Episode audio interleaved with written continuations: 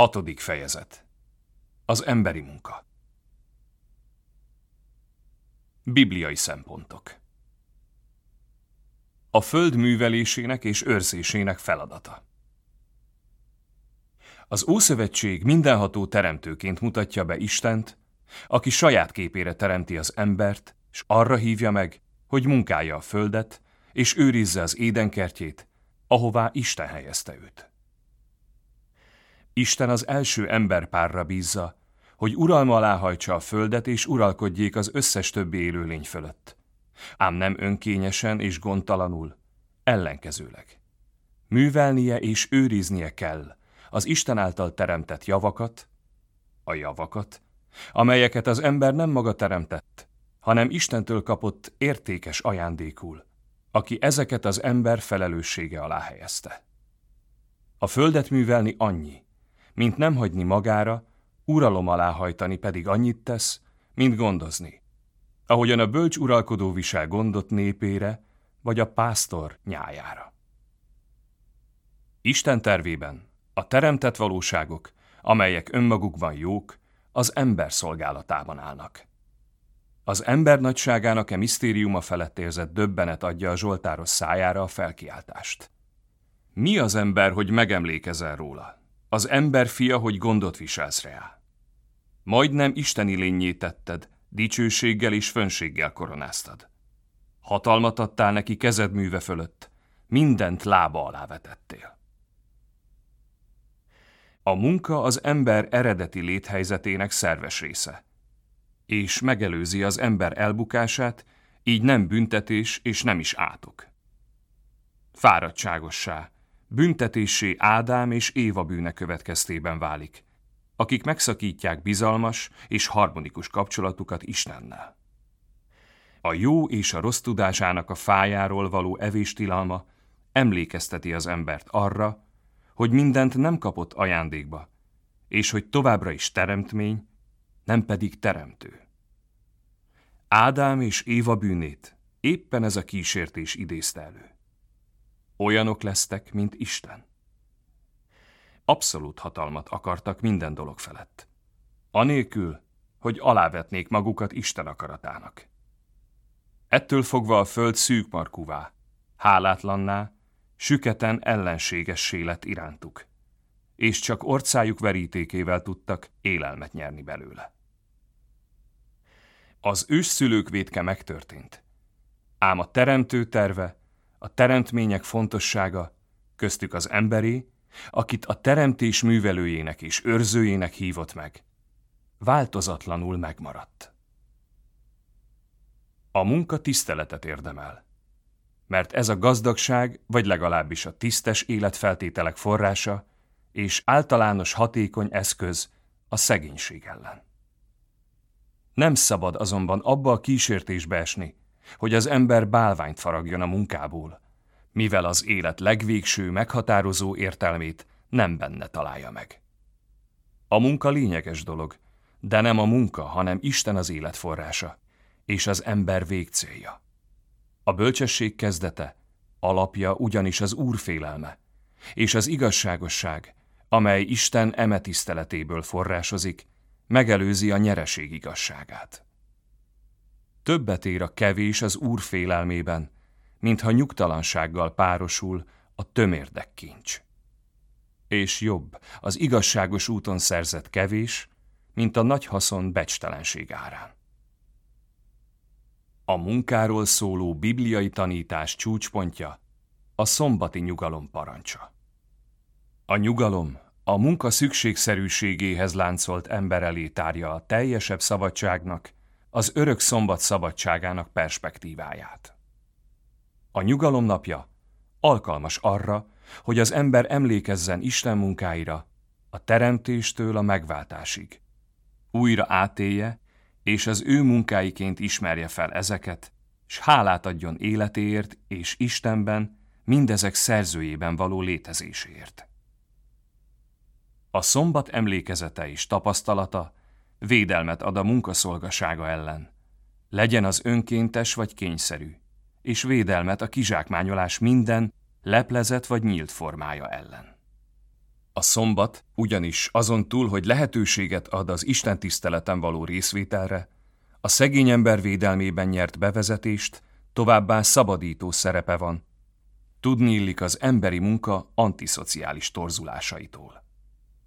Ez a nyugalom, amely akár egy esztendeig is eltarthatott, a föld termésének a szegények javára történő kisajátítását és a földtulajdonosok tulajdonjogainak felfüggesztését is magával hozta.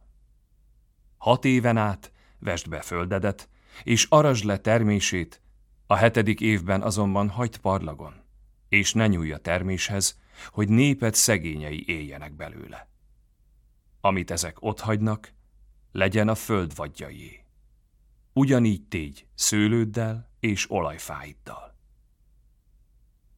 Ez a szokás annak a mély belátásnak felel meg, hogy ha némelyek halmozzák a javakat, az oda vezethet, hogy a többiektől vonják el azokat. Jézus a munkásember. Beszédeiben Jézus a munka megbecsülésére tanít. Ő maga mindenben hasonlóvá lett hozzánk, és földi élete, éveinek legnagyobb részét fizikai munkában töltötte az ácspad mellett, József műhelyében, engedelmeskedve neki. Jézus megrója a mi haszna szolgát, aki talentumát a föld alá rejti, és megdicséri a megbízható és okos szolgát, akit ura a rábízott munkákkal való elfoglaltságban talál. Saját küldetését munkaként határozza meg. Atyám mindig munkálkodik, és én is munkálkodom. Tanítványait pedig úgy, mint munkásokat az Úr aratásában, amely aratás az evangéliumra váró emberiség. Ezekre a munkásokra áll az általános elv, mely szerint méltó a munkás az ő bérére. Ők kapnak felhatalmazást arra, hogy lakjanak a házban, amely befogadja őket. Azt egyék és igyák, amit eléjük adnak. Jézus prédikációjában azt tanítja az embereknek, ne engedjék, hogy a munkarabszolgáivá váljanak. Elsősorban a lelkükkel kell törődniük, és életüknek nem az a célja, hogy az egész világot megszerezzék. A földi kincsek ugyanis elenyésznek, ám a mennyeiek romolhatatlanok. Szívüket ehhez kell kapcsolniuk. Nem szabad, hogy a munka kizsigerelje az embert. A sok dologgal foglalatoskodó és köztük megosztott ember azt kockáztatja, hogy megfeledkezik Isten országáról és annak igazságáról, holott valójában erre van szüksége. Minden egyéb pedig, ideértve a munkát is, akkor találja meg a maga helyét, értelmét és értékét, ha az ember erre a bizonyos, egyetlen szükséges dologra irányozza be, amelyet soha nem vesznek el tőle. Földi szolgálata idején Jézus fáradhatatlanul dolgozott, hatalmas munkát végzett, hogy az embert megszabadítsa a betegségtől, a szenvedéstől és a haláltól. Jézus visszaállította a szombat eredeti értékét, amelyet az Ószövetség a szabadulás napjául rendelt, de amelyet csak formálisan, valódi jelentésétől megfosztva tartottak meg. A szombat van az emberért, nem az ember a szombatért. A nyugalom napján végzett gyógyításaival azt akarta megmutatni, hogy a szombat az övé, mert ő Isten valóságos fia, és arra van szükség, hogy ezen a napon az ember Istennek, meg a többi embernek szentelje magát.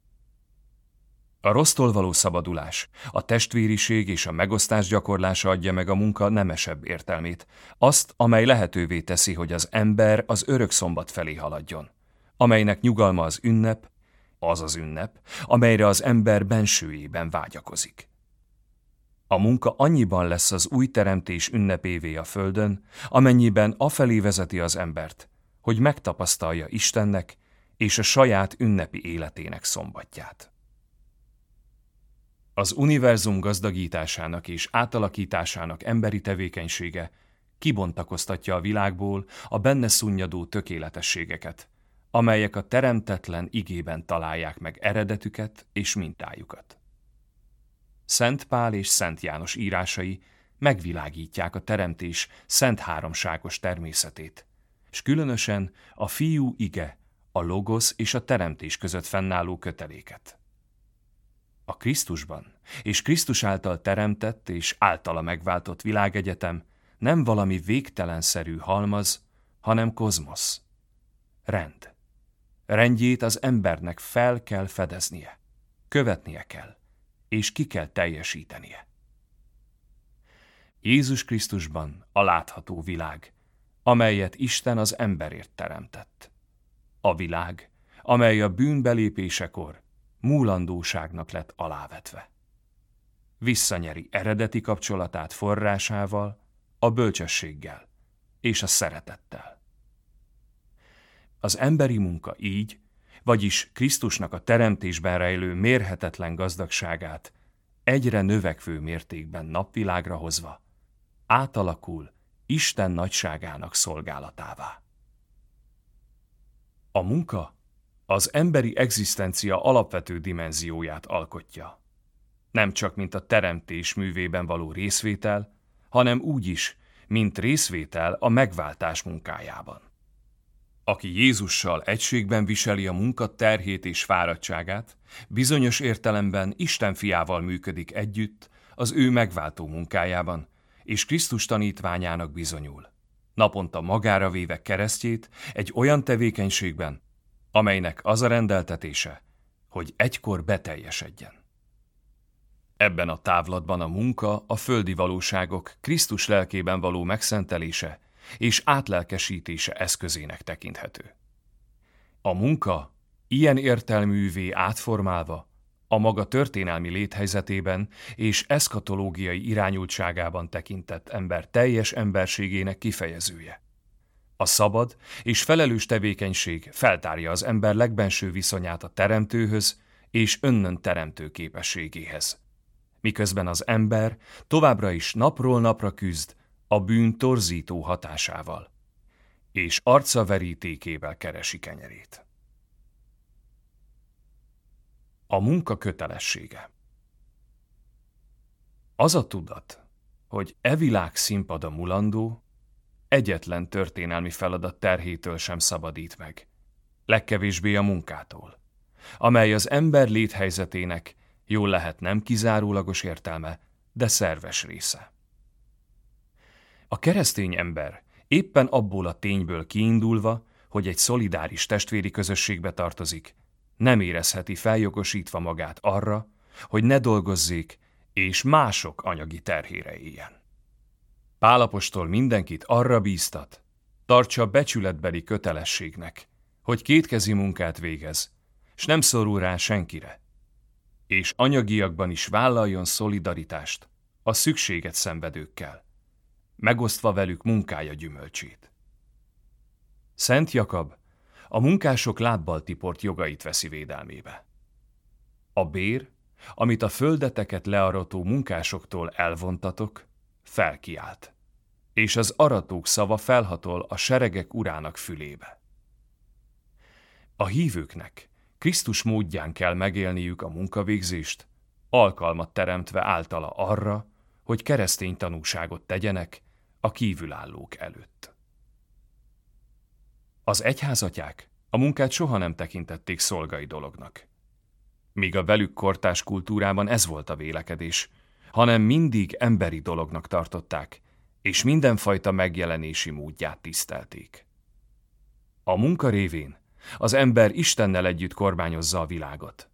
Annak Istennel együtt az ura, és munkájával az önmagukban jó dolgokat, mint másokért való jó dolgokat teljesíti be. A tétlenség ártalmára van az ember lényének, míg a tevékenység testének és lelkének hasznát szolgálja. A keresztény ember nem csak azért hivatott a munkára, hogy megkeresse a maga kenyerét, hanem azért is, hogy szegényebb embertársának gondját viselje, akinek az úr parancsa szerint enni és inni kell adnia, akit fel kell ruháznia, és be kell fogadnia, gondoznia és vigyáznia kell. Szent Ambrus szerint minden dolgozó ember Krisztus keze. Az ő teremtő és jótevő munkáját folytatja. Az ember munkájával, tevékenységével, az isteni művészet és bölcsesség részese. Szebbé teszi a teremtést, és az atya munkája által már rendezett világegyetemet. Olyan társadalmi és közösségi erőforrásokat mozgósít, amelyek a közjót növelik, elsősorban a szükséget szenvedők hasznára. A szeretetre beirányozott emberi munka, az éber önmérsékletben és ama napnyugta nélküli napreményében töltött szemlélődés alkalmává lesz. Ebben a magasabb rendű látomásban a munka, mely egyszerre szenvedés és az emberi cselekvőképesség jutalma, egy másféle, lényege szerint vallási kapcsolatot is hordoz, amelyet oly szerencsésen fejez ki a bencés rend formulája. Óra et labora. Imádkozz és dolgozz. A munkának ez a vallási összetevő kölcsönöz életadó és megváltó lelkületet. Ez a munka és vallás közötti rokonság világítja meg azt a misztériumszerű, mégis valóságos szövetségi köteléket, amely az emberi cselekvés és az isteni előrelátás között áll fenn. A Rerum Novarum profétai jellege A történelem menetét, a munka mély átalakulásainak és magasrendű diadalainak ugyanakkor tömérdek munkás kizsákmányolásának, méltóságuk megsértésének útjelzői kísérik. Az ipari forradalom az egyház számára nagy kihívást jelentett, amelyre a társadalmi tanítóhivatal a profécia erejével adott feleletet, megerősítve a maga egyetemes érvényű és mindenkorban időszerű elveit a dolgozó embernek és jogainak védelmében. Az egyház üzenetének címzetje évszázadokon keresztül mezőgazdasági jellegű közösség volt, amelyre szabályos, ciklikus életritmus volt a jellemző, most viszont egy új areopáguszon kellett meghirdetni és megélni az evangéliumot. Egy dinamikusabb társadalom zavaros fejleményei közepette, számot vetve olyan új, előre nem látott társadalmi események komplexumával, amelyeket a technika fejlődése tett lehetővé.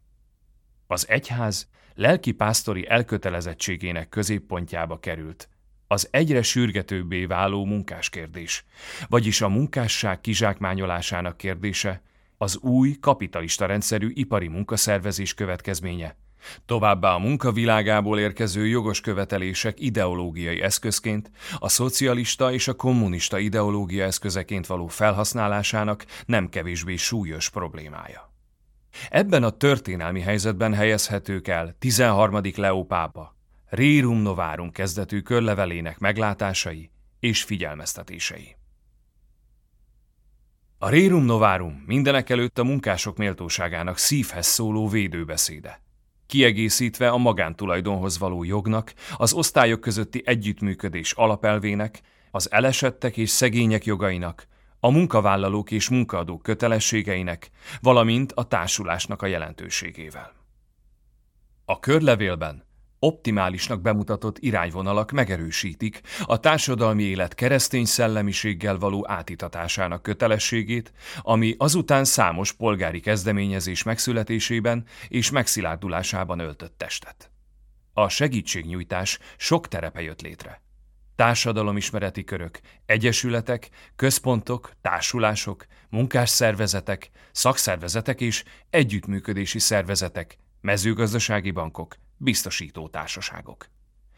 Mindez jelentős lendületet adott munkajogi törvények megalkotásának, a munkások, elsősorban a gyermekek és a nők védelmében, valamint az oktatás, a bérek és a munkahelyek biztonságának javítása érdekében. A Rerum Novarum után az egyház soha nem mulasztotta el a munka problematikáját, a fokozatosan világméretűvé növekvő társadalmi kérdéskör egészén belül tanulmányozni. A Laborem Exercens kezdetű enciklika gazdagítja a munkának a korábbi társadalmi dokumentumokra is jellemző personalista szemléletét, bemutatva, mennyire szükségessé teszi a munkában benne foglalt jelenségek, feladatok mélyebb szemléletét, annak a ténynek a megfontolása, hogy itt állandóan új kihívások és problémák merülnek fel, mindig új remények ébrednek, de félelmek és fenyegetések is, melyek mind az emberi lét ezen alapvető oldalával, a munkával függenek össze. A munka az, ami nap mint nap felépíti az ember életét, áthatja sajátos és különleges méltóságát, de amelyben egyszer mind az emberi fáradozás, szenvedés, sőt a veszteség és az igazságtalanság is állandó tényezőként benne foglaltatik. Ezek pedig mélységesen átjárják a társadalmi életet, mind az egyes népekét, mind nemzetközi szinten. A munka ugyanis minden társadalmi kérdés lényegadó kulcsa. Meghatározza a személyeknek, a családoknak, a társadalomnak és az egész emberiségnek nem csak a gazdasági, de a kulturális és erkölcsi haladását is. A munka méltósága A munka szubjektív és objektív oldala Az emberi munkának két dimenziója van, objektív és szubjektív. Objektív értelemben a munka azoknak a cselekvéseknek, erőforrásoknak, eszközöknek és eljárásoknak az együttesét jelenti, amelyeket az ember a termelésben felhasznál, hogy a Teremtés könyvének szavai szerint uralja a földet. Szubjektív értelemben pedig a munka az embernek, mint dinamikus, a munkavégzés folyamatához tartozó személyes hivatásának megfelelő sokféle tevékenységre képes lénynek a cselekvése. Az embernek uralma alá kell hajtania, uralnia kell a földet, mivel mint Isten képmása, személy. Tehát olyan szubjektum, alany, aki képes megtervezett és racionális módon cselekedni, képes önmagáról dönteni, és önmaga megvalósítására irányul. Ennyiben tehát, mint személy, az ember alanya, szubjektuma a munkának. A munka objektív értelemben az emberi tevékenység esetleges aspektusát alkotja, amelynek módozatai a technikai, kulturális, társadalmi és politikai feltételek változásával együtt maguk is szüntelen változásokon mennek keresztül. A munka szubjektív értelme viszont e tevékenység állandó dimenzióját jelenti, mivel ez nem függ attól, amit az ember konkrétan létrehoz, sem a végzett tevékenység fajtájától, hanem csak is és kizárólag a személyességgel bíró lény méltóságától függ. Ez a megkülönböztetés perdöntő ahhoz, hogy megértsük, mi a végső alapja a munkaértékének és méltóságának, és másrészt perdöntő az emberi jogokat tiszteletben tartó gazdasági és társadalmi rendszerek problémájának értelmezése szempontjából. A szubjektív oldal a munka különleges méltóságát ragadja meg, azt, ami megtiltja, hogy a munkát úgy tekintsék, mint egyszerűen bérért végzett tevékenységet, vagy személytelen részelemet a termelés szervezetén belül. A munka függetlenül kisebb vagy nagyobb objektív értékétől, a személy lényegi kifejeződése, actus personae, a személy tette. A materialista vagy gazdaságközpontú gondolkodás bármely formája amely megkísérli a munkást puszta termelőeszközé, kizárólag anyagi értékekkel bíró egyszerű munkaerővé lefokozni. Végül okvetlenül tagadni fogja a munka lényegi természetét is, megfosztva azt nemesebb és mélyebben emberi céljától. A munkaméltóságának mértéke a személy. Nem kétséges ugyanis, hogy az emberi munkának megvan a maga erkölcsi értéke – és ez minden közvetítés nélkül. Közvetlenül ahhoz a tényálláshoz van kötve, hogy az, aki a munkát végzi, személy. A munka szubjektív dimenziójának elsőbséget kell élveznie az objektív dimenzióhoz képest, mert ez a munkát végző ember dimenziója meghatározza a munka minőségét és magasabb rendű értékét. Ha ennek tudata hiányzik, vagy nem akarják igazságát elismerni, a munka elveszíti valóságos és mélyebb jelentőségét. Ebben az esetben, amely sajnos gyakran és széles körben tapasztalható, a munkatevékenység és a felhasznált technikák fontosabbá válnak az embernél, és egymással karöltve lesznek méltóságának ellenségévé. Az emberi munka nem csak a személytől származik, hanem lényege és rendje szerint a személyre is irányul, mint végső céljára a munkának, függetlenül objektív tartalmától, az azt végző szubjektumra kell irányulnia, mivel a munka mindenfajta munkacélja mindig az ember marad, Bár a munka objektív összetevőjének minőségi szempont szerint értett fontosságát sem lehet figyelmen kívül hagyni, ez az összetevő alá van rendelve az emberség megvalósításának, azaz a szubjektív dimenziónak. Ennek tükrében ki lehet jelenteni, hogy a munka van az emberért, s nem az ember a munkáért, és hogy a munka minden ember által végzett munka célja, még a közvélemény értékrendjében leginkább szolgai vagy egyhangú munka célja is, mindig maga az ember marad. Az emberi munkának továbbá van egy belső lényegéből fakadó társadalmi vetülete is. Egy ember munkája ugyanis természeténél fogva összekapcsolódik másokéval. Dolgozni ma sokkal inkább, mint valaha annyit jelent, mint másokkal együtt és másokért dolgozni, azaz valakiért valamit tenni. A munka gyümölcsei is cserére, kapcsolatokra, találkozásokra adnak alkalmat. A munkát tehát nem lehetséges helyesen értelmezni, ha nem számolunk társadalmi természetével. Ha nem létezik valóságos és szervesen struktúrált társadalomtest, ha a társadalmi és a jogrend nem védelmezi a munkatevékenységet, ha a különböző, de egymástól kölcsönösen függő részek nem kapcsolódnak össze, és nem teljesítik ki egymást kölcsönösen, sőt mi több, ha nem szövetkeznek egymással, ügyeiket mint egy egyetlen ügyétéve, Nos akkor sem az értelem, sem a tőke, sem a munka és semmiféle emberi tevékenység sem lesz képes megteremteni a maga gyümölcsét. Így, ahol nem számolnak a munka egyszerre közösségi és egyéni természetével, ott annak gyümölcseit sem igazságosan értékelni, sem méltányosan elosztani nem lesz lehetséges. A munka az ember számára kötelesség, kötelezettség is.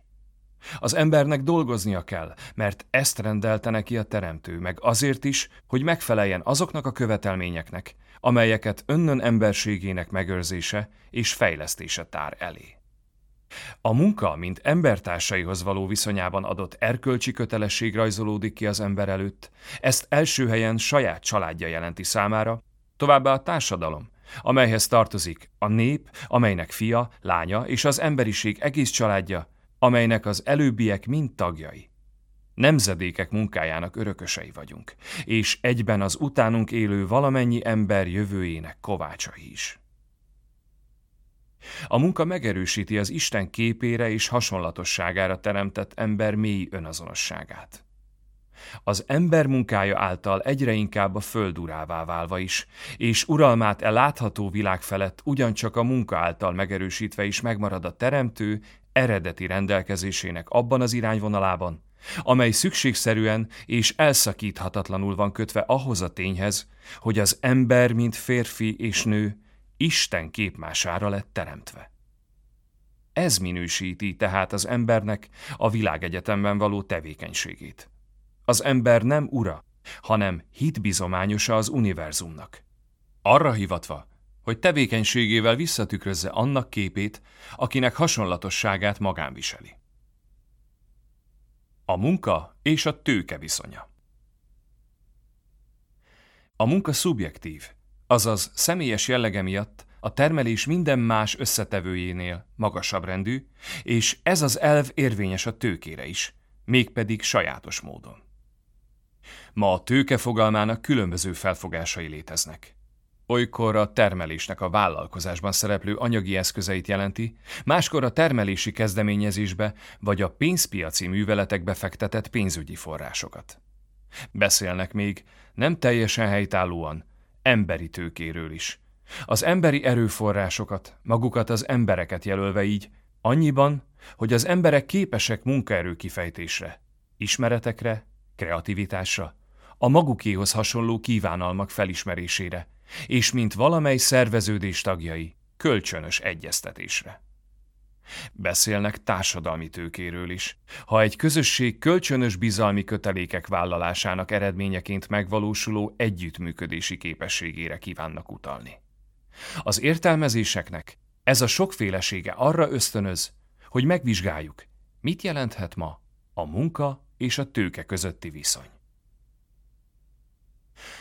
A társadalmi tanítás úgy szembesült a munka és a tőke közötti viszony kérdésével, hogy megvilágította mind a munka elsőbségét a tőkével szemben, mind pedig egymást kiegészítő jellegüket. A munkának önnön belső természetéből fakadóan van elsőbsége a tőkével való kapcsolatában. Ez az alapelv közvetlenül vonatkozik magára a termelési folyamatra. A munka a termelési folyamathoz való viszonyában mindig az elsődleges ok, létesítő ok, míg a tőke, lévén termelőeszközök együttese mindig megmarad csupán eszköznek, azaz eszköz oknak. Ez az elv nyilvánvalóan igaz, az ember egész történelmi tapasztalatának eredménye, ezért az egyház tanításának szilárd örökségéhez tartozik. A munka és a tőke között kölcsönös kiegészítő viszonynak kell lennie. Ugyancsak az előbbi belső logika mutatja meg a kettő kölcsönös egymásra hatását, és annak szükségességét, hogy az ember olyan gazdasági rendszereket hívjon életre, amelyek túllépnek a munka és a tőke ellentétén. Abban az időben, amikor egy kevésbé összetett gazdasági rendszeren belül a tőkét és a bérmunkát nem csak a termelés két összetevőjével azonosították, éles határvonalat húzva közéjük, hanem és elsősorban azonosították két meghatározott társadalmi osztályjal is. Az egyház amellett érvelt, hogy önmagában mindkettő legitim. Sem a tőke munkanélkül, sem a munka tőke nélkül nem lehet meg.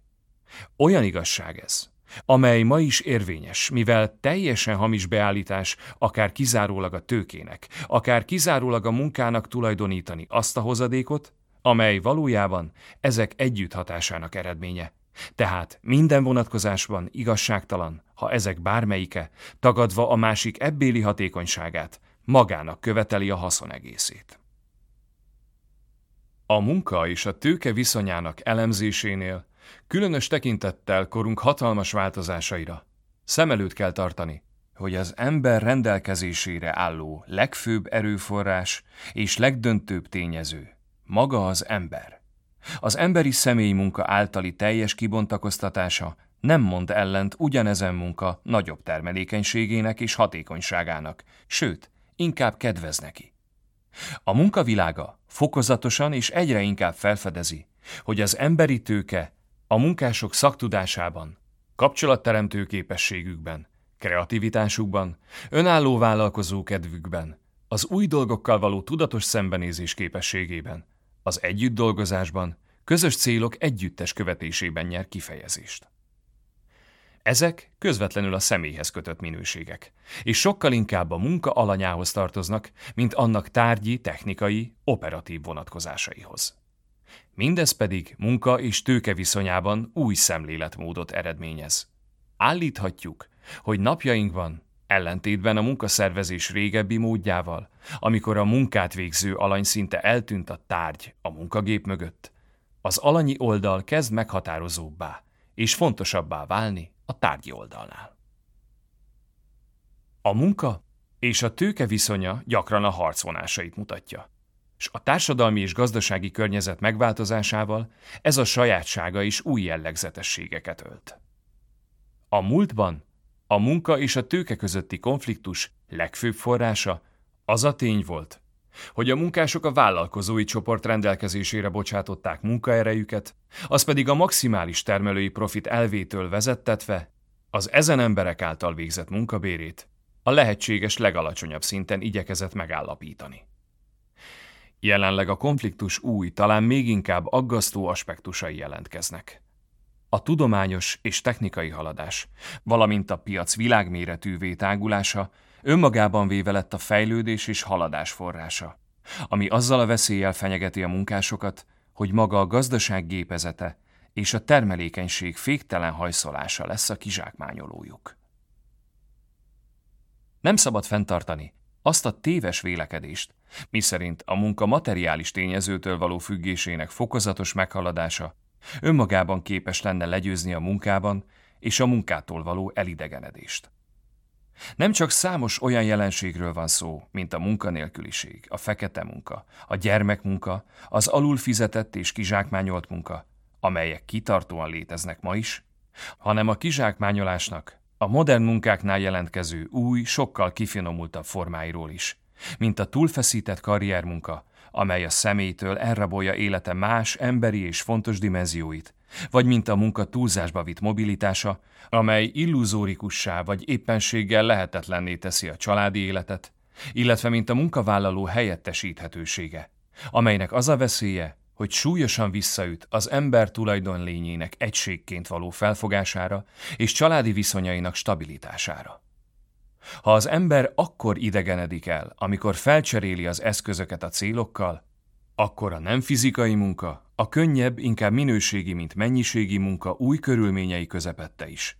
Előállhatnak az elidegenedés elemei, annak függvényében, hogy növekszik-e az ember részvétele egy hiteles és szolidáris közösségben, vagy pedig fokozódik elszigetelődése olyan viszonyok hálójában, amelyeket a kiélezett versenyhelyzet és egymás kölcsönös kiszorítása jellemez. A munka, mint jogcím a részesedésre. A munka és a tőke közötti viszony a munkásoknak a tulajdonban, a munka irányításában és eredményeiben való részesedése által is kifejeződik. Ez a követelmény túlságosan gyakran figyelmen kívül marad, holott sokkal többre kellene értékelni.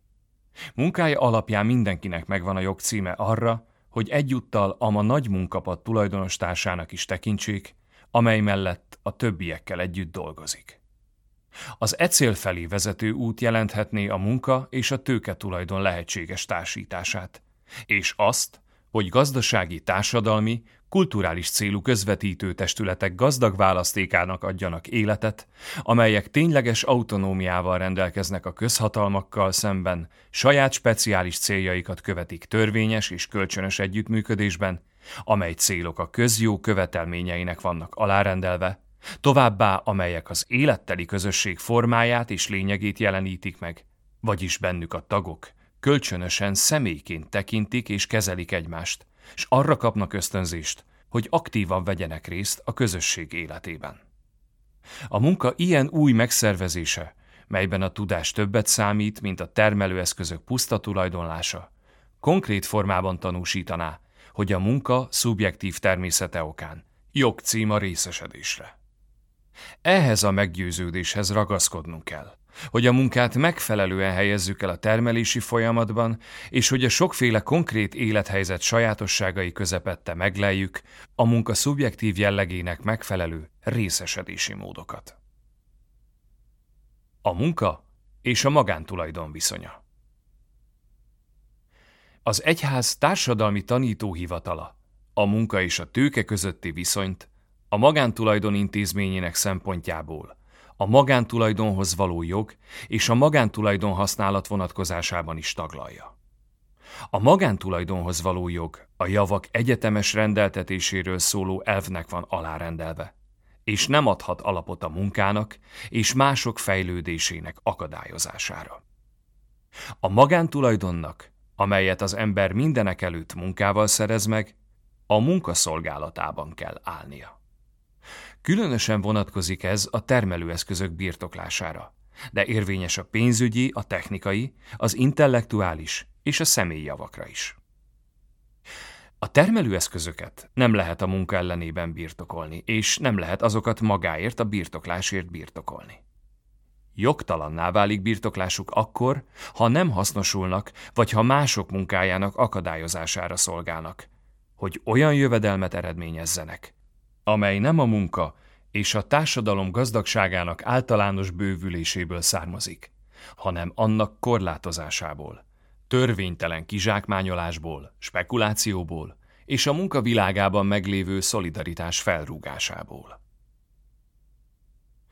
Mind a magán, mind a köztulajdon és a különböző gazdasági rendszerek úgy szintén eredendően arra vannak hivatva, hogy az ember szolgálatában álló gazdaságok legyenek, Olyképpen, hogy hozzájárulnak a javak egyetemes rendeltetését kimondó alapelv megvalósulásához. Ebben a távlatban válik fontossá a tulajdon, az új technológiák és ismeretek használatának kérdése, amelyek ma a tulajdon másféle új és sajátos, de a föld vagy a tőke tulajdonlásánál nem kevésbé lényeges formáit jelentik. Az ilyen forrásoknak is, hasonlóan a többi javakhoz, egyetemes a rendeltetésük, Ezeket is jogi normák és közösségi szabályozók olyan együttesébe kell beleágyazni, amelyek garantálják, hogy használatukat az igazságnak, az egyenlőségnek és az emberi jogok tiszteletben tartásának szempontjai vezetik. Az új ismeretek és technológiák óriási hatóerejüknek köszönhetően döntő mértékben képesek hozzájárulni a társadalmi fejlődés emelkedéséhez, ám van olyan veszélyük, hogy a munkanélküliségnek, a fejlett és fejletlen térségek közötti különbségek kiszélesedésének forrásává válnak, amennyiben továbbra is a gazdagabb országokban, illetve szűk hatalmi csoportok kezében koncentrálódnak. Az ünnep és pihenőnap Az ünnep és pihenőnap megtartása jog. Isten a hetedik napon megpihent minden munkájától. A maga képmására teremtett embereknek is elegendő pihenőidővel, szabadidővel kell rendelkezniük, amely megengedi, hogy családi, kulturális, társadalmi és vallási életükkel foglalkozzanak. Ezt az Úr napjának bevezetése teszi lehetővé. A hívőknek vasárnap és a többi parancsolt ünnepek alatt tartózkodniuk kell, azoktól a munkáktól és tevékenységektől, amelyek akadályoznák őket abban, hogy megadják az Istennek kiáró tiszteletet, élvezzék az Úr napjának valódi örömét, gyakorolják a könyörületesség cselekedeteit, megadják a szellemnek és a testnek a szükséges pihenést. A családban adódó szükséghelyzetek vagy a közösségi érdek szempontja adhat felmentést a vasárnapi pihenőnap megtartása alól, de ez nem válhat a vallásra, a családi életre és az üdvösségre nézve ártalmas szokássá. A vasárnap arra való, hogy tevékeny szeretettel szenteljék meg, fenntartva ezt a napot a családra és a rokonokra, a betegekre, a gyengékre és az idősekre való odafigyelés számára. Az embereknek meg kell emlékezniük testvéreikről, akiknek ugyanazok a szükségleteik és a jogaik, mint nekik, de szegénységük és nyomoruk miatt nem tudnak pihenésre időt szakítani. Mindezeken túl a vasárnap igen kedvező alkalom, a bensőséges keresztény életet gazdagító elmélkedésre, elcsendesedésre és tanulásra. A hívőknek az ilyen napokon is mértékletességükkel kell kitűnniük, kerülve a tömegszórakozásokra gyakorta jellemző túlzásokat és erőszakos megnyilvánulásokat. Az úrnapját mindig úgy kell megélni, mint a szabadulás napját, amely bevezet az égben számon tartott elsőszülöttek ünnepi sokadalmába és gyülekezetébe, és megelőlegezi az örök húsvét ünneplését a mennyei dicsőségben. A közhatalmak viselőinek kötelessége ügyelni arra, hogy a polgárokat a gazdaság termelékenysége ürügyén ne fosszák meg a pihenésre és istentiszteletre rendelt időtől. Ugyanez a kötelességük a munkaadóknak is saját beosztottaikkal szemben. A keresztényeknek a vallásszabadság és a közjó tiszteletben tartásával azon kell munkálkodniuk, hogy törvényes ünnepnapnak ismerjék el a vasárnapot és a többi liturgikus ünnepet. Rájuk vár, hogy mindenkinek példát mutassanak az imára, a tiszteletre és az örömre, és megvédjék hagyományaikat, amelyek együttese értékes hozzájárulás a társadalom szellemi életéhez. Minden kereszténynek el kell kerülnie, hogy szükségtelenül olyasmivel terhelje a másikat, amely megakadályozza abban, hogy megtartsa az Úr napját. A munkához való jog A munka szükségessége A munka az ember egyik alapvető joga és java. Olyan jó, amely hasznos és méltó az emberhez, mert pontosan ezen emberi méltóság kifejezésére és gyarapítására alkalmas. Az egyház nem csak azért tanít a munka értékére, mert a munka mindig személyes, hanem a munka szükséges volta okán is. A munka szükséges a családalapítás és fenntartás, tulajdonjog szerzése, valamint az emberiség közjavához való hozzájárulás véget. Az egyházat a munka problematikájában rejlő morális implikációk társadalmi jelentőségének megfontolása indítja arra, hogy a munkanélküliséget mindenek előtt a fiatal nemzedékek vonatkozásában valóságos társadalmi csapásnak bélyegezze. A munka a mindenkit megillető javak közé tartozik. Elérhetőnek kell lennie mindazok számára, akik képesek munkavégzésre. Ennyiben a kötelező távlati cél minden igazságosságra és közjóra irányuló gazdasági rendszer számára a teljes foglalkoztatottság. Az a társadalom, amelyben semmibe veszik, vagy szisztematikusan tagadják a munkához való jogot, és amelynek gazdaságpolitikai intézkedései nem alkalmasak a munkások kielégítő szintű foglalkoztatására, nem találhat erkölcsi igazolásra, és nem képes megteremteni a társadalmi békét. Ezen a téren jelentős szerepük, s következésképpen súlyos felelősségük van azoknak a személyeknek és különféle intézményeknek, akik és amelyek képesek nemzeti és nemzetközi szinten befolyásolni a munka és gazdaságpolitika alakulását. Egy közjóra orientált és a jövő felé irányuló társadalom tervező tehetsége azon is, sőt mindenek előtt azon mérhető le, hogy milyen perspektívát képes nyújtani a munka számára. A munkanélküliek magas aránya, az elavult oktatási rendszer, a képzésben és a munkaerőpiaci megjelenésben mutatkozó tartós nehézségek hatalmas akadályokat gördítenek, elsősorban számos fiatal számára, az emberi és szakmai önmegvalósítás útjába. A munkanélküliek és az alulfoglalkoztatottak ugyanis súlyosan negatív következményeknek vannak kitéve, és ez az élethelyzet meghatározza a személyiséget, és azzal a veszéllyel jár, hogy az érintettek a társadalom peremére szorulnak, társadalmi kirekesztődés áldozatává válnak. Olyan dráma ez, amely a fiatalokon kívül a nőket, a szakképzetlen dolgozókat, a fogyatékossággal élőket, a bevándorlókat, a börtönviselteket, az írás tudatlanokat is érinti, és mindazokat, akiknek a munkavilágában való elhelyezkedés terén komolyabb nehézségeik vannak. A munkahely megtartása egyre jobban függ a szakmai képességektől. Az oktatási és nevelési rendszer nem mellőzheti az olyan humán és szakmai képzésfajtákat, amelyek elengedhetetlenek a megfelelő álláshoz jutás sikerességét illetően. Egyre inkább terjedőben van, hogy a dolgozók életük folyamán több ízben is szakmát váltanak. Ez az elé a feladat elé állítja az oktatási rendszert, hogy kedvező lehetőségekhez juttassák az embereket szaktudásuk folyamatos megújítása terén. A fiataloknak meg kell tanulniuk önállóan cselekedni. Alkalmassá válni arra, hogy a megfelelő szakértelem birtokában felelősen vállalják a szembesülés feladatát azokkal a nehézségekkel, amelyek a változékony és a fejlődés forgatókönyvében sokszor kiszámíthatatlan gazdasági helyzetekkel együtt járnak. Ugyancsak nélkülözhetetlen, megfelelő képzési lehetőségek kínálata az új szakmai képzést kereső fiatalok, illetve a munkanélküliek számára. Általánosabban fogalmazva, az emberek szakmai pályájának újabb konkrét formákat kell találnia, kezdve magával az oktatási rendszerrel, hogy minél kevesebb nehézséget jelentsen átvészelni a szakmaváltás, a bizonytalanság és az átmenet időszakait. Az állam és a polgári közösség szerepe a munkához való jog fejlesztésében.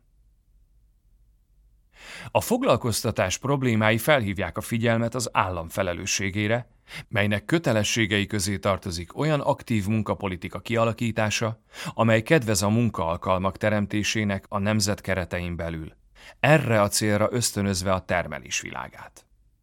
Az állam feladata nem is annyira az, hogy közvetlenül biztosítsa minden polgára számára a munkához való jogot, a gazdasági rendszer egészének ellenőrzése és az egyének kezdeményezési szabadságának felszámolása révén, feladata inkább a vállalkozói tevékenység elősegítése azáltal, hogy olyan körülményeket teremt, amelyek munkaalkalmat biztosítanak. Abban az esetben pedig, ha a vállalkozási aktivitás nem megfelelő, vagy válságos időszakát éli, ösztönző és támogató intézkedéseket hoz. Szembesülve a gazdasági, pénzügyi kapcsolatok és a munkaerőpiac felgyorsuló ütemben világméretűvé váló dimenzióival, szerződések, megállapodások, közös cselekvési tervek segítségével kell előmozdítani az államok közötti hatékony nemzetközi együttműködést, hogy a gazdasági folyamatok legkritikusabb időszakaiban is őrködjenek a munkához való jog felett, nemzeti és nemzetközi szinten. Tudatában kell lenni annak a ténynek, hogy az emberi munka jog, melynek közvetlen függvénye a társadalmi igazságosság fejlődése és a belső béke. Ebben a tekintetben fontos feladatok várnak a nemzetközi szervezetekre és a szakszervezetekre. A legmegfelelőbb formában összefogva kell munkálkodniuk a jogi lehetőségek olyan egyre szorosabb hálózatának kialakításán, amely megvédelmezi a férfiak, nők és fiatalok munkáját, és garantálja annak megfelelő ellenszolgáltatását. A munkához való jog előmozdítása szempontjából a társadalmon belüli önszerveződés szabadsága ma épp olyan fontos, mint volt a Rerum Novarum idején. A számos vállalkozói és szociális kezdeményezés között az önszerveződés jeles példáinak tanúbizonyságaival találkozhatunk. Ezekre a részvétel, az együttműködés és az öntevékenység jellemző, amelyekben nagy hangsúlyt kap a szolidáris erők egyesülése. Úgy jelennek meg a piacon, mint a dolgozói tevékenység változatos terepei. Megkülönböztető jegyük, hogy különleges figyelemmel vannak a megtermelt javak és a sokféle közegben, így a nevelés, az egészségvédelem, az alapvető szociális ellátás és a kultúra terén nyújtott szolgáltatások kapcsolati komponensére. Az úgynevezett harmadik szektor kezdeményezései a munka és a gazdaság fejlődésének egyre fontosabb lehetőségét biztosítják. A család és a munkához való jog. A munka az az alap, amelyen kiformálódik a család élete, ez pedig természetjogi kategória és az ember hivatása. A munka biztosítja a család megélhetéséhez szükséges eszközöket, és garantálja a gyermeknevelés folyamatát. A család és a munka az emberek nagy többségének tapasztalatában olyan szorosan és kölcsönösen összefügg, hogy ez a kérdés a valóságnak jobban megfelelő megfontolást érdemel. Olyan figyelmet, amely együtt értelmezi a kettőt. Anélkül, hogy korlátozná akár a családot magánéleti jelenségnek tekintő koncepció, akár a munka tisztán gazdasági felfogása. Ebből a szempontból elengedhetetlen, hogy a vállalkozások, a szakmai szervezetek, a szakszervezetek és az állam olyan munkapolitika élharcosai legyenek, amely a családokat a foglalkoztatás terén nem bünteti, hanem támogatja. A családi élet és a munka ugyanis kölcsönösen és a legkülönfélébb módokon határozzák meg egymást. Az ingázás, a munkahelyek halmozása, a testi és lelki kimerülés elveszik a családi életre szállható időt. A munkanélküliség, mint élethelyzet anyagilag és lelkileg sújtja a családokat. Éppen úgy, ahogy viszont a családi feszültségek és válságok hátrányosan befolyásolják a munkahelyen tanúsított magatartást és teljesítményt. A nők és a munkához való jog. A női szellemiségre a társadalmi élet kifejeződésének minden terepén szükség van. Ezért biztosította nők jelenléte a munkavilágában is. Ebben az irányban az első, kikerülhetetlen lépés a szakmai képzésben való részvétel konkrét lehetősége.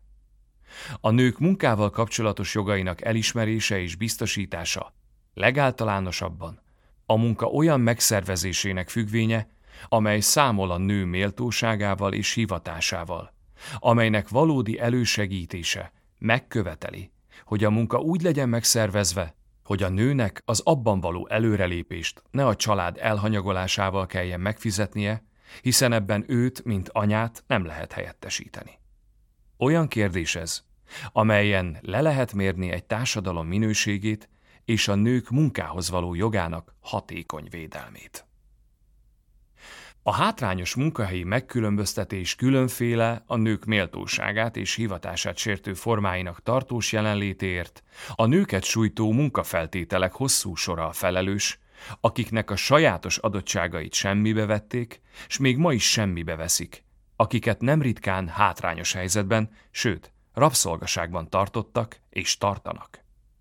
Ezeket a nehézségeket sajnos még nem győztük le. Ezt igazolja, hogy a nőket sok helyütt megalázó helyzetben tartják, leigázzák, s különféle módokon valóságosan és ténylegesen kizsákmányolják. A nők munkával kapcsolatos jogainak hatékony elismerése, mint sürgető feladat, különösen a méltányos és biztosított bérezésre hívja fel a figyelmet. A társadalmi gondoskodás szempontjából magától értetődő annak szükségessége, hogy a nők jogait a munkavilágában mindenek előtt a javadalmazás területén ténylegesen elismerjék. A kiskorúak és a munka A kiskorúak dolgoztatása a maga tűrhetetlen formáiban az erőszak többi fajtáinál talán kevésbé látványos, ám semmivel sem kevésbé szörnyűséges. Olyan erőszak ez, amely politikai, gazdasági és jogi összetevőitől függetlenül lényegileg morális kérdés. 13. Leó pápa figyelmeztető szavai szerint a gyermekeknél nagyon kell vigyázni, hogy addig ne állítsák őket munkába, amíg testi, szellemi és lelki képességeik eléggé ki nem fejlődtek. A gyermekkorban zöldellő hajtásként sarjadó erőket a korai igénybevétel elsorvasztja, és ekkor minden tanítás és nevelés kárba vész. A gyermekmunka csapását még most, több mint egy évszázaddal később sem győztük le. Tudatában vagyunk annak, hogy legalábbis ma még elkerülhetetlen a gyermekmunka hozzájárulása a család anyagi egyensúlyához és egyes nemzetek gazdaságához, továbbá, hogy a részidőben történő munka megfelelő formái maguknak a gyermekeknek is hasznosak lehetnek. Ám a társadalmi tanítás elutasítja a gyermekek valóságos rabszolgai körülmények között végzett munka általi kizsákmányolását. Ez a fajta kizsákmányolás az emberi méltóság súlyos megsértése, amelynek pedig minden ember részese, bármilyen kicsiny vagy látszólag jelentéktelen legyen is, az úgynevezett hasznosság szempontjából. Bevándorlás és munka A bevándorlás a fejlődés forrása, de akadálya is lehet annak. Világunkban, ahol a gazdag és szegény országok közötti egyenlőtlenség egyre súlyosbodik, és ahol a kommunikáció fejlődése rohamosan csökkenti a távolságokat, emelkedik a jobb életfeltételeket kereső bevándorlók száma, akik a világ kevésbé szerencsés helyzetben lévő övezeteiből érkeznek, megjelenésüket a fejlett országokban gyakran fogják fel a több évtizedes gazdasági fejlődésnek köszönhetően elért jóléti színvonalat sújtó fenyegetésként. A bevándorlók azonban az esetek többségében olyan munkát végeznek itt, amelyek máskülönben ellátatlanok lennének, olyan szektorokban és területeken, ahol a helyi munkaerő kínálat elégtelen, vagy egyáltalán nem áll rendelkezésre ahhoz, hogy a munkát helybeliek lássák el. A befogadó országok intézményeinek megfelelően gondoskodniuk kell arról, hogy ne adjanak teret a kísértésnek, hogy az idegenek munkáját kizsákmányolják, megfosztva őket a hazai munkások számára biztosított jogoktól, melyeket megkülönböztetés nélkül mindenki számára garantálni kell. A bevándorlási hullámnak a méltányosság és egyensúly fenntartás kritériumai szerinti szabályozása nélkülözhetetlen feltétele annak, hogy betagozódásuk az emberi méltóság által megkívánt garanciáknak megfelelően történjen. A bevándorlókat családjukkal együtt emberi személyként kell kezelni, segíteni és a társadalmi életbe integrálni. Ennek megfelelően szükséges tiszteletben tartani és elősegíteni azt a jogot is, amely a családok újraegyesítésére vonatkozik.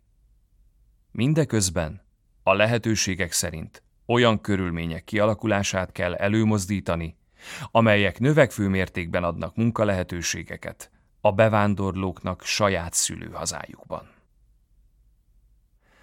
A mezőgazdaság és a munkához való jog A mezőgazdasági munka társadalmi, kulturális és számos ország gazdasági életében játszott jelentősége miatt, valamint a ma sok problémája következtében amelyekkel az egyre inkább globalizálódó gazdaság világában kell szembenézni, továbbá a természeti környezet megóvásában betöltött növekvő fontossága okán különleges figyelmet értem el. sürgető szükség van radikális változtatásokra. Hogy a mezőgazdaság és a benne dolgozó ember újra megkapja a jogos megbecsülést, amely a társadalmi közösség fejlődésén belül őt, mint az egészséges gazdaság alapját megilleti. A mezőgazdaságban és a paraszti világ szélesebb összefüggésében is folyamatban lévő mély és gyökeres társadalmi és kulturális átalakulás ismét sürgetően veti fel az igényt a paraszti munka és sokféle dimenziója jelentőségének mélyebb megértésére. Nagy jelentőségű kihívás ez, amelyel szembe kell néznie a mezőgazdaság és környezetpolitikának, hogy képes legyen meghaladni azt a koncepciót, amely ezt a területet a féle maradványnak, s csupán kisegítő szerepűnek tekinti, és hogy új perspektívát dolgozzon ki egy modern, a társadalmi és gazdasági életben jelentékeny szerepet játszó mezőgazdaság számára. Néhány országban az agráriumot érintő hatékony reformpolitika során elkerülhetetlen a föld újraelosztása, hogy felszámolhassák azt az akadályt, amelyel az egyház társadalmi tanítása által oly sokszor kárhoztatott, improduktív nagybirtok gátolja a tényleges gazdasági fejlődést.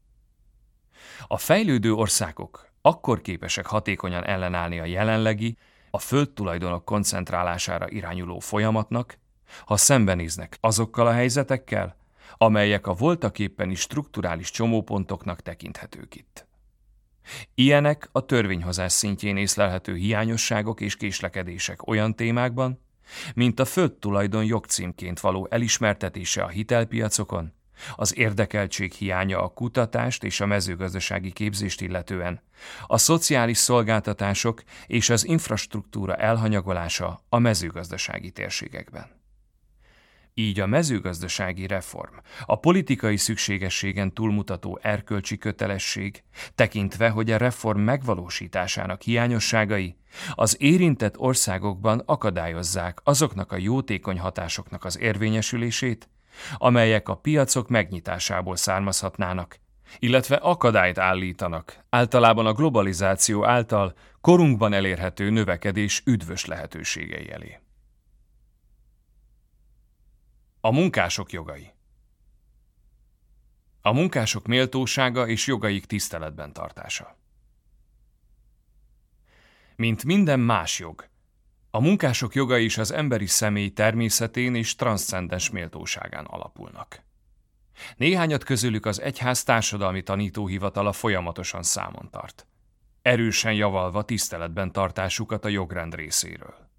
Így az igazságos munkabérhez való jogot, a pihenéshez való jogot, a jogot olyan munkakörülményekhez és munkavégzéshez, amelyek nem fenyegetik a munkások testi egészségét és nem sértik erkölcsi integritásukat, azt a jogot, hogy a munkások személyisége munkahelyükön is védelmet élvezzen, hogy semmilyen módon ne tegyenek erőszakot lelkismeretükön és méltóságukon. A jogot a megfelelő és szükséges támogatáshoz a munkanélkül maradt dolgozók és családjuk megélhetésének biztosítására. A jogot a juttatáshoz az idős nyugdíjon kívül betegségek és a munkavégzéssel összefüggő balesetek esetére, a jogot a szociális gondoskodásra terhesség és gyermekszülés esetén, valamint a szervezkedési és egyesülési jogot. E jogokat gyakran megsértik, amint ezt oly szigorú jelenségek is megerősítik, mint a munka alulfizetettsége, a védelem hiánya vagy nem megfelelő szintje. Gyakorta megtörténik, különösen a fejlődő országokban, hogy a munkakörülmények a férfiaké, nőké, gyermekeké embertelen mértékben sértik a méltóságot és ártalmasak az egészségre. A méltányos munkabérhez való jog és a haszon elosztása. A méltányos munkabér a munkavilágán belüli igazságos viszonyok megvalósításának legfontosabb eszköze. Az igazságos bér a munka jogos gyümölcse, és nagy igazságtalanságot követel, aki azt megtagadja, vagy nem a kellő időben és az elvégzett munkával arányosan adja meg. A munkabér teszi lehetővé a munkás számára, hogy hozzájusson a földjavaihoz. A munkát úgy kell megfizetni, hogy az ember anyagi, társadalmi, kulturális és lelki szempontból egyaránt méltó életet biztosíthasson önmagának és övéinek, figyelembe véve kinek-kinek a munkakörét és teljesítményét, valamint a vállalt helyzetét és a közjót. A munkás és a munkáltató közötti megállapodás még nem elégséges ahhoz, hogy a kialkudott bért méltányosnak minősítsük, mivel az nem lehet kevesebb, mint amennyit a munkás szükségleteinek kielégítéséhez szükséges. Ugyanis a természetes igazságosság magasabb rendű dolog, mint az egyezkedés szabadsága. Egy ország gazdasági jólétét nem kizárólag az előállított javak mennyiségével lehet mérni. Számításba kell venni a javak előállításának módját és a jövedelem elosztásában érvényesített méltányosságot is. E jövedelemnek pedig olyannak kell lennie, hogy mindenkinek rendelkezésre bocsássa mindazt, ami személyes fejlődését és tökéletesedését szolgálja. A jövedelem méltányos elosztását nem csupán a kölcsönös igazságosság, hanem a társadalmi igazságosság kritériumai alapján lehet megvalósítani. Azaz a munkateljesítmény objektív értékén túlmenően az azt létrehozó szubjektumok emberi méltóságát is figyelembe véve. Valóságos gazdasági jólétet elérni a haszon újraelosztását megfelelően szabályozó társadalompolitikával lehetséges, amely számolva persze az általános feltételekkel, alkalmas módon veszi számításba minden egyes polgár érdemeit és szükségleteit. A sztrájkjog A társadalmi tanítás elismeri a sztrájk törvényes voltát, ha elkerülhetetlen, sőt szükséges eszközt jelent egy méltányos cél eléréséhez, és ha a konfliktus megszüntetésének minden más módja hatástalannak bizonyult. A sztrájk a szakszervezeti tömörülés egyik legfájdalmasabb eszköze. Úgy lehet meghatározni, mint a munkások munkavégzésének kollektív és összehangolt megtagadását azzal a céllal, hogy a munkaadókra, az államra és a közvéleményre gyakorolt nyomás révén jobb munkakörülményeket érjenek el, és jobb társadalmi helyzetbe kerüljenek. A sztrájknak, amennyiben egyfajta ultimátumként körvonalazzuk, mindig békés módszernek kell lennie a követelések érvényesítése érdekében és a jogokért vívott harcban. A sztrájk erkölcsileg elfogadhatatlanná válik, amikor erőszakkal jár együtt, vagy ha a célkitűzései nem közvetlenül kapcsolódnak a munkához, illetve ellentétesek a közjóval. A munkás szolidaritás A szakszervezetek jelentősége A tanítóhivatal elismeri a munkás szakszervezetek alapvető szerepét, amelyek létalapját a munkásoknak az a joga adja, hogy társulásokat és egyesületeket hozzanak létre a különféle foglalkozásokban alkalmazott emberek létérdekeinek védelmére. A szakszervezetek az ipari munkásság harcából nőttek ki, hogy méltányos jogaikat megvédjék a vállalkozókkal és a termelőeszközök tulajdonosaival szemben. A sajátos céljaikat követő és a közjót szolgáló szakszervezetek létrehozása a társadalmi berendezkedés és a szolidaritás alkotó tényezője, s mint ilyen a társadalmi élet nélkülözhetetlen eleme.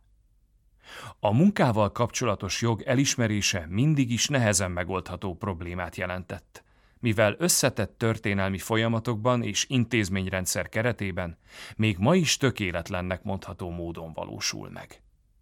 Ez a hiteles szolidaritás gyakorlását időszerűbbé és szükségesebbé teszi, mint bármikor.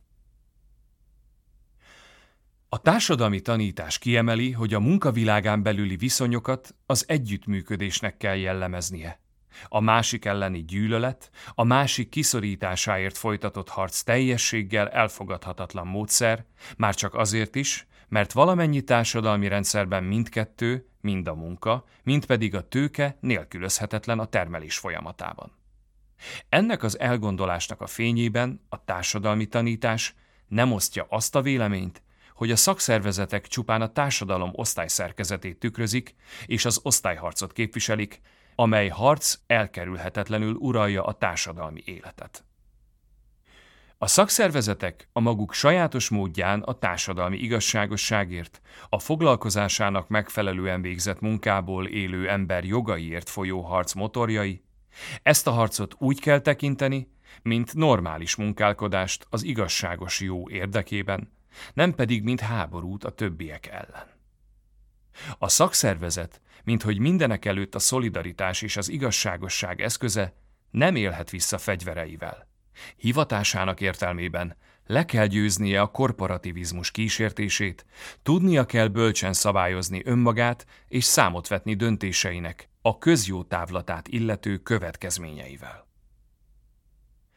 Az érdekvédelmi és követelő funkciókon túl a szakszervezetek kompetenciájába tartozik, mind a gazdasági élet igazságos rendjének megszervezését célzó részvétel, mind pedig a munkások társadalmi tudatának nevelése, hogy egyéni képességeiknek és alkalmasságuknak megfelelően a gazdasági társadalmi fejlődés és az egyetemes közjó felépítésének teljes művében cselekvő részesnek érezzék magukat. A szakszervezeteknek és a munkás szerveződések egyéb formáinak azt a feladatot kell vállalniuk, hogy a többi társadalmi résztvevővel közösen munkálkodnak, és érdeklődést kell tanúsítaniuk a közügyek menete iránt. Befolyást kell gyakorolniuk a politikai hatalomra, hogy kellően érzékenyé tegyék a hatalmat a munka problémái iránt, és rászorítsák, részesítse előnyben a munkásjogok érvényesítését. Ugyanakkor a szakszervezeteknek maguknak nincs politikai pártjellege, amely a hatalomért harcolna, sem politikai párttörekvéseknek nem rendelhetők alá, és nem lehetnek túlságosan szoros kapcsolatban pártokkal. Ebben az esetben ugyanis könnyen elveszítik a kapcsolatot sajátos feladatukkal, ami nem más, mint a munkások jogainak az egész társadalom közjava keretén belül történő biztosítása, és ehelyett más célok eszközévé válnak. A szolidaritás új formái Az egyre gyorsuló gazdasági és pénzügyi globalizációs folyamatokkal jellemezhető mai gazdasági társadalmi környezet megújulásra készteti a szakszervezeteket. Arra hívja őket, hogy új formákban tevékenykedjenek, úgy terjesztve ki a szolidáris cselekvések hatósugarát, hogy a hagyományos munkás rétegeken kívül azokat is védelmezzék, akik nem a megszokott szerződéses formában vagy meghatározott ideig dolgoznak, akiknek az alkalmazását a vállalkozások egyre gyakrabban bekövetkező, nemzetközi szinten is megtörténő fúziója veszélyezteti, akik munkanélkül vannak, illetve hogy védelmezzék a bevándorlókat, a szezonális munkásokat, akik modern szakmai képzettség hiány kiszorultak a munkaerőpiacról, és nem is tudnak visszatérni oda ha nem szereznek megfelelő szakmai minősítést. A munkavilágában bekövetkezett változások közepette. A szolidaritást akkor lehet ismét megteremteni, sőt, talán a korábbiaknál erősebb alapra építeni, ha a munka szubjektív értékének felfedezéséért munkálkodunk. Folyamatosan rá kell kérdeznünk a munka alanyára és az ő életkörülményeire. Ezért a munkát végző emberek szolidaritásának és a munkát végző emberekkel való szolidaritásnak mindig új meg új mozgalmaira van szükség. A szolidaritás új formáit keresve a munkás szakszervezeteknek még nagyobb felelősségvállalása irányában kell tájékozódniuk nem csak a javak elosztásának hagyományos mechanizmusait illetően, hanem a javak megtermelésével és olyan társadalmi, politikai, kulturális körülmények megteremtésével összefüggésben is, amelyek megfelelnek mindazoknak, akik képesek és akarnak dolgozni, érvényesíteni munkához való jogukat, teljes tisztelettel dolgozói méltóságuk iránt. A nagyvállalatnál végzett bérmunkára alapozott szervezeti modell fokozatos meghaladása Mindezen kívül alkalmas arra is, hogy megújítsa a szociális biztonságnak azokat a normáit és rendszerét, amelyek eddig védelmezték a munkásokat, csorbítatlanul őrizve alapvető jogaikat. Új dolgok a munkavilágában. A korszakos átmenet szakasza. A munkaszervezés időszerű megváltoztatásának egyik legjelentősebb ösztönzője a globalizációs folyamat, amely alkalmas arra, hogy új termelési módokat tapasztaltasson meg, olyanokat, amelyekben a létesítményeket a stratégiai döntések meghozatalának helyétől különböző és a fogyasztói piactól távol eső térségekbe telepítik szét. Ennek a jelenségnek két tényező ad lökést. A rendkívül gyors térbeli és időbeli korlátoktól mentes kommunikáció, valamint az, hogy az áruk és az emberek viszonylag gyorsan szállíthatók a Föld egyik pontjáról a másikra. Ez alapvető következményekkel jár a termelési folyamatokra nézve. A tulajdon egyre távolabb kerül az általa eszközölt változások társadalmi hatásaitól, és gyakran teljesen közömbössé válik irántuk. Másrészt, amennyiben igaz az, hogy a globalizáció nem önmagában eleve jó vagy rossz dolog, hanem az azt felhasználó embertől függ, akkor le kell szögezni, hogy elkerülhetetlenül szükséges a garanciák, a minimális alapjogok, a méltányosság globalizációja is. A munkaszervezés új módjának egyik legjelentősebb vonása a termelés fizikai folyamatának széttördelése nagyobb hatékonyság és több profit elérése érdekében. Ebben az összefüggésben azok a hagyományos tér-idő koordináták, amelyekben a termelési folyamat szerveződött, példátlan átalakuláson mennek keresztül, és ez magában a munka szerkezetében is változást idéz elő. Mindennek jelentős következményei vannak az egyének és közösségek életében, akik és amelyek gyökeres változásoknak vannak kitéve, mind anyagi, mind kulturális helyzetük és értékrendjük tekintetében. Ez a jelenség globális és helyi szinten emberek millióit érinti, függetlenül foglalkozásuktól, társadalmi helyzetüktől és kulturális felkészültségüktől. Ennél fogva az idő újra szervezésében és beosztásában, valamint a tér felhasználásában végbe menő változásokat, amely jelenségek lényegüket illetően az első ipari forradalommal vethetők össze, mert érintik a termelés minden szektorát minden földrészen, függetlenül azok fejlettségi fokától. Úgy kell értelmezni, mint etikai és kulturális szinten is döntést kívánó kihívást a munkavédelmét biztosító új rendszer definiálása terén. A gazdaság globalizációja, a piacok liberalizálásával, a konkurenciaharc élesedésével, a termékeket és szolgáltatásokat előállító vállalatok specializálódásának növekedésével párosulva. A munkapiactól nagyobb hajlékonyságot követel a termelés megszervezésében és lebonyolításában. Úgy tűnik, ennek az érzékeny területnek a megítélésében nagyobb és szélesebb távlatú figyelmet kell fordítani, a társadalmi és politikai cselekvés befolyásolására, erkölcsi, kulturális téren, azokban a témakörökben, amelyek az újfajta munka miben létéhez, tartalmához kapcsolódnak, egy olyan piacon és gazdaságban, amely maga is újszerű. A munkapiacán bekövetkezett változások oka nem önmagában keresendő, hanem gyakran éppen a munka megváltozásának következménye. A munka, különösen a fejlettebb országok gazdasági rendszerében olyan fejlődési szakasz felé tart, amely az industriális típusú gazdaságból a lényegileg a szolgáltatásokra és technológiai újításokra összpontosító gazdaság irányába való átmenet jellemez. Az a helyzet tehát, hogy a szolgáltatások és az erősen informatikai tartalmú tevékenységek gyorsabban fejlődnek, mint a hagyományos, elsődleges és másodlagos gazdasági szektor, ami jelentős következményekkel jár a termelés és az értékesítés megszervezésére, a munkások foglalkoztatásának tartalmára és formájára, valamint a szociális védelem rendszerére. A technológiai újítások jóvoltából a munkavilága új szakmákkal gazdagodik, míg mások eltűnnek. Az átmenet jelenlegi szakasza így annak az állandó folyamatnak kedvez, hogy a gazdaságból a foglalkoztatottak átkerülnek a szolgáltató szférába. Miközben talaját veszíti a nagyüzemhez és az egységes munkásosztály munkájához kötött gazdasági és társadalmi modell, a harmadik szektorban javulnak a foglalkoztatás feltételei, és különösképpen szaporodnak a tevékenységek, a személyes szolgáltatások és a részmunkaidős, ideiglenes, atipikus foglalkoztatás területén, vagyis azokban a munkaformákban, amelyek nem sorolhatók be sem az alkalmazotti munka, sem az önálló munka keretei közé. A folyamatban lévő változást az alkalmazotti munkától a meghatározatlan idejű munkához való átmenet jelzi.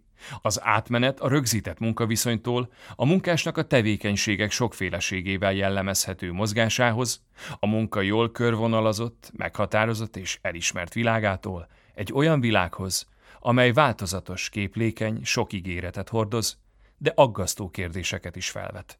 Különösen a foglalkoztatottság távlatait illető növekvő bizonytalansággal, a strukturális munkanélküliség jelenségeivel, a szociális biztonság jelenlegi rendszereinek alkalmatlanságával kapcsolatban. A versenyből, meg a technológiai újítások és pénzügyi folyamatok összetettségéből fakadó követelményeket összhangba kell hozni a munkásoknak és jogaiknak védelmével. A bizonytalanság és az átmeneti állapot nem csak a fejlettebb országok munkásainak állapotát befolyásolja, hanem, sőt még inkább a föld gazdaságilag kevésbé előre haladott térségeit, fejlődő országait és azokat is, amelyek gazdasága átmeneti állapotban van. Az utóbbiaknak a gazdasági és termelési modellek változásaival összefüggő komplex problémákon túl nap mint nap szembe kell nézniük azokkal a nehéz feladatokkal is, amelyek a folyamatban lévő globalizációból fakadnak. A munkavilágára nézve, a széleskörű és méreható kulturális és strukturális változások miatt különösen drámai ez a helyzet ott, ahol nincs meg a törvényhozás, a képzés és a társadalmi segítség támasza. A termelés decentralizációja, amely a kisebb vállalkozásokat olyan komplex feladatok elé állítja, amelyek korábban nagy termelési egységekben összpontosultak, új erőt és lendületet ad a kis és középvállalkozásoknak. A hagyományos kisipar mellett új vállalkozások jönnek létre. Ezekre jellemző, hogy a modern termelés szektorain belüli kistermelési egységekben működnek, vagy nagy vállalkozások által decentralizált tevékenységeket végeznek. Sok olyan tevékenység, amely tegnap még alkalmazotti munkát kívánt, ma olyan új formákban valósul meg, amelyeknek jobban kedvez a független munkavégzés. Ezekben nagyobb a kockázati tényező és a felelősség. A kis- és középvállalkozásokban végzett munka, a kisipari és független munka alkalmat teremthet azonban arra, hogy emberibbé tegye a munkás életét. Akár azért, mert a kisebb közösség közelebbi személyes kapcsolatokat tesz lehetővé, akár azért, mert kedvező alkalmat ad a kezdeményező kedvnek és a vállalkozó szellemnek. Ám ezekben a szektorokban nem kevés példa van az igazságtalan bánásmódra, a rosszul fizetett, és főképpen bizonytalan munkára is. A fejlődő országokban az utóbbi években elharapódzott továbbá az informális, a fekete gazdaság vagy árnyékgazdaság, ami a sokat ígérő, de erkölcsi és jogi problémákat felvető gazdaság növekedésének jele. Az efféle tevékenység számára teremtett munkahelyek szignifikáns növekedése a helyben lakó munkások nagy részét jellemző szakképzetlenségnek és a formális gazdasági ágazatok rendezetlen fejlődésének tudható be. Emiatt az emberek igen nagy számban kénytelenek súlyosan hátrányos körülmények között és olyan keretek között dolgozni, ahol hiányoznak a munkás méltóságát biztosító szabályozók. A termelés szintje és az életszínvonal szélsőségesen alacsony. Sokszor még ahhoz is elégtelennek bizonyul, hogy akár csak az életben maradás garantálja a munkások és családjuk számára. A társadalmi tanítás és az új dolgok Az egyház társadalmi tanítása a munkavilágában észlelhető új dolgok kihívásával szembesülve először is azt ajánlja, hogy kerüljük el azt a téveszmét, mintha a folyamatban lévő változások végzetszerűen történnének. A döntő tényező ennek az összetett változási periódusnak a megítélése, vagyis újra meg újra, és még mindig az ember, akinek tulajdon munkája főszereplőjének kell maradnia. Az ember képes alkotó és felelős módon úgy irányítani a jelen új dolgait és átszerveződéseit, hogy azok a személy, a család, a társadalom és az egész emberi közösség növekedését segítsék elő. Mindenki számára megvilágosító értéke van itt a munka szubjektív dimenziója hangsúlyozásának, melynek az egyház társadalmi tanítása szerint meg kell adni a kötelező elsőbséget, mert az emberi munka közvetlenül az Isten képére teremtett emberek sajátja, akik arra kaptak hivatást, hogy folytassák a teremtés művét egymással és egymásért, miközben uralmuk alá hajtják a földet. A termelő tevékenység mechanikusan gazdaságközpontú értelmezés módjait jól lehet elterjedtek és komoly befolyással bírnak, éppen a munkával összefüggő problémák tudományos elemzése cáfolja meg. Ezek a koncepciók ma még inkább, mint a múltban, teljességgel alkalmatlannak bizonyulnak arra, hogy megmagyarázzák azokat a tényeket, amelyek a szabad és alkotó emberi tevékenységként felfogott munka értékének egyre erőteljesebb növekedésére mutatnak rá.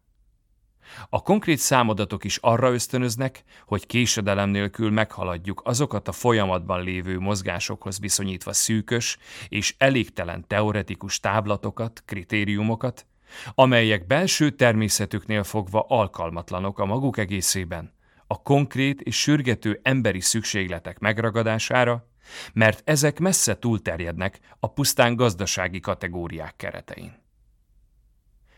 Az egyház jól tudja és teljes bizonyossággal mindenkori érvényel tanítja is, hogy az embernek szemben a többi élőlényel vannak olyan szükségletei, amelyek nem korlátozódnak csupán a birtoklásra, mivel természete és hivatása elszakíthatatlan kapcsolatban áll a transzcendenssel.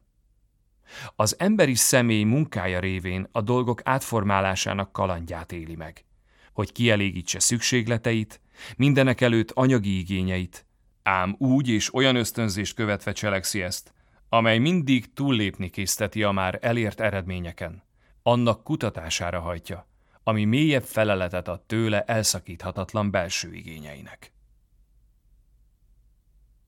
Azok a történelmi formák, amelyekben az emberi munka kifejezi önmagát, változnak, de nem változhatnak az ember belső szükségei, melyek a dolgozó ember elidegeníthetetlen jogainak tiszteletében foglalhatók össze.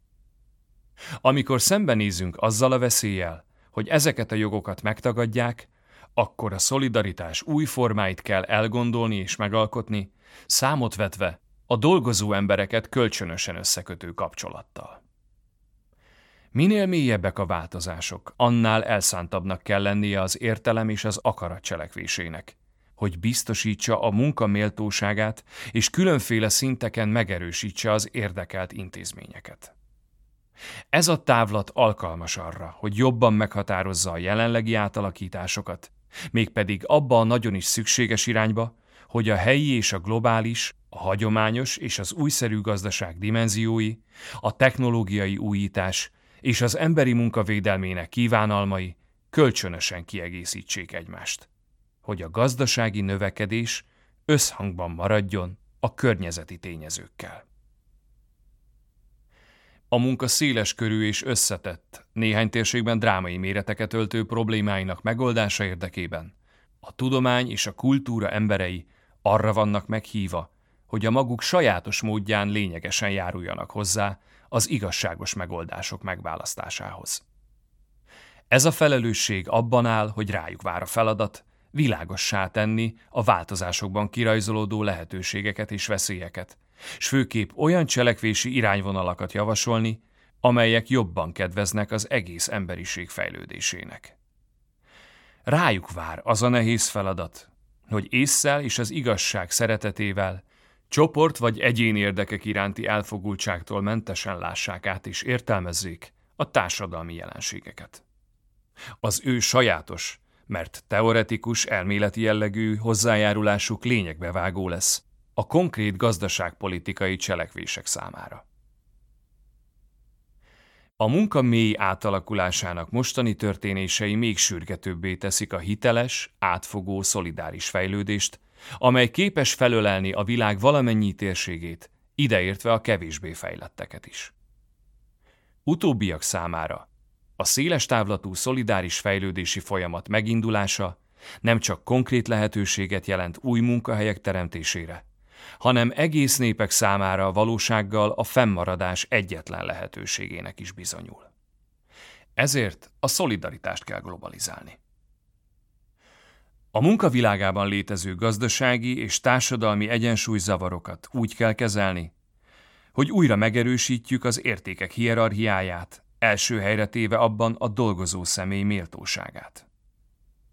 Soha nem szabad, hogy a termelési folyamat erejét adó új jelenségek a pénzvilág, a gazdaság, a piacok és a munka globalizációja sértse az emberi személy központi helyét, vagy a népek szabadságát és a demokráciát. A szolidaritás, a részvétel és a jelenleg zajló változások irányításának képessége, ha nem is magát a megoldást jelenti, mindenképpen megadja a szükséges erkölcsi biztosítékát annak, hogy az egyének és a népek ne a jövő eszközei, hanem főszereplői legyenek. Mindezt meg lehet, következésképpen meg is kell valósítani. Egyre szükségesebbé válik figyelmesen tanulmányozni a munka új helyzetét a mostani globalizált környezetben, mégpedig úgy, hogy nagyra értékeljük azt a természetes hajlamot, amely az embereket viszonyaik stabilizálására ösztönzi. Ebben az összefüggésben le kell szögezni, hogy az univerzális jelleg az ember dimenziója, nem pedig a dolgoké. A technika lehet a globalizáció eszközoka, de annak végső oka maga az emberiség. Ennél fogva a munkának is van univerzális dimenziója, amennyiben alapja az ember, mint viszonyban álló lény. A technika, különösen az elektrotechnika tette lehetővé a munka ezen aspektusának, a viszonyosság aspektusának kiterjesztését az egész világra, ami különösképpen felgyorsította a globalizáció ritmusát. Ám ennek a dinamizmusnak a dolgozó ember a végső alapja. Ez az alap mindig is a szubjektív, nem pedig az objektív tényező. A munka globalizációjának is antropológiai alapja van. Ez pedig a munka belső természete, vagyis a viszonyban lét dimenziója. Nem szabad, hogy a munka globalizációjának negatívumai megsemmisítsék a mindenki előtt nyitva álló lehetőségeket arra, hogy a munka humanizmusa, a munka világának szolidaritása immár világméretekben fejeződjön ki, hogy így a világ térségeiben az egymással kapcsolatban álló, hasonló körülmények között dolgozó emberek egyre jobban megértsék hivatásuk egységes és szolidáris természetét. Thank you.